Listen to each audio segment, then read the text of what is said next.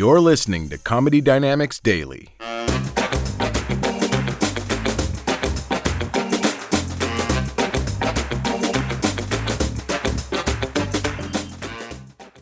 Now, only for New Yorkers, public pools, yay or nay? Yay! I heard like eight nays, three yays. Nay is correct, yes. Nay, nay, nay. That is the correct answer. Some of you are not real New Yorkers, apparently. Yeah, a friend of mine asked if I want to go to a public pool with him. I was like, I try to avoid all things public. I prefer private. Like, whenever I walk into a private pool, I'm like, ooh. Last time I went into a New York City public pool, I was like, ooh.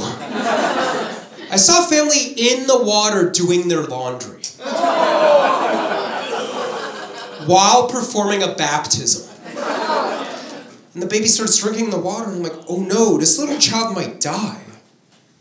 Or develop superpowers. This could be a tragedy or a Marvel origin story. My point is, no good word ever comes after the word public. And the word private always makes the next word better.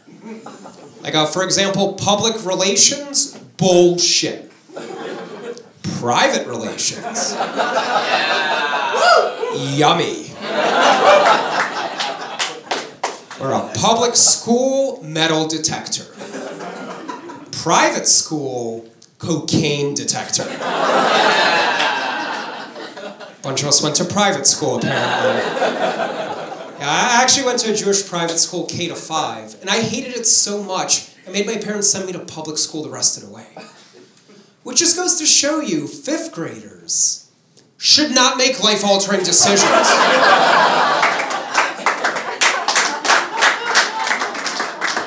right? Because a good day in a private school is when your kid builds a 3D printer. The best day in a public school is when the private school donates the printer.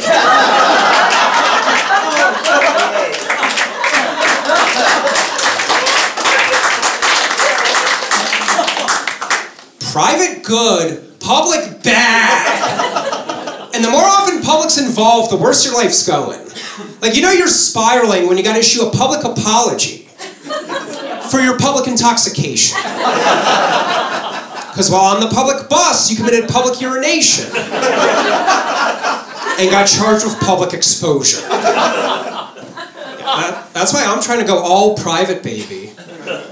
Like, I'll be living my best life when I followed a private banker to a private room and touch his private parts. now I'm on his private jet, getting fed by his private chef, who never shops at the grocery store Publix. One night, we'll make a private movie. And after, I'll tell him either you pay me in private or I go public. Because private humiliation is 500 bucks an hour, but public humiliation is priceless.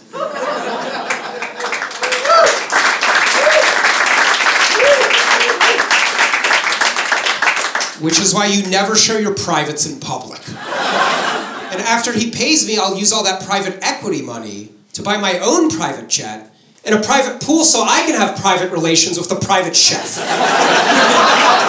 now that's yummy.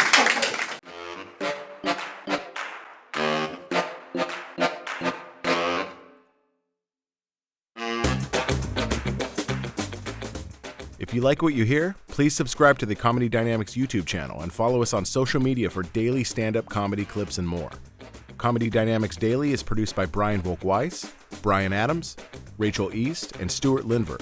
Comedy Dynamics is a division of the Nacelle Company. Thank you for listening.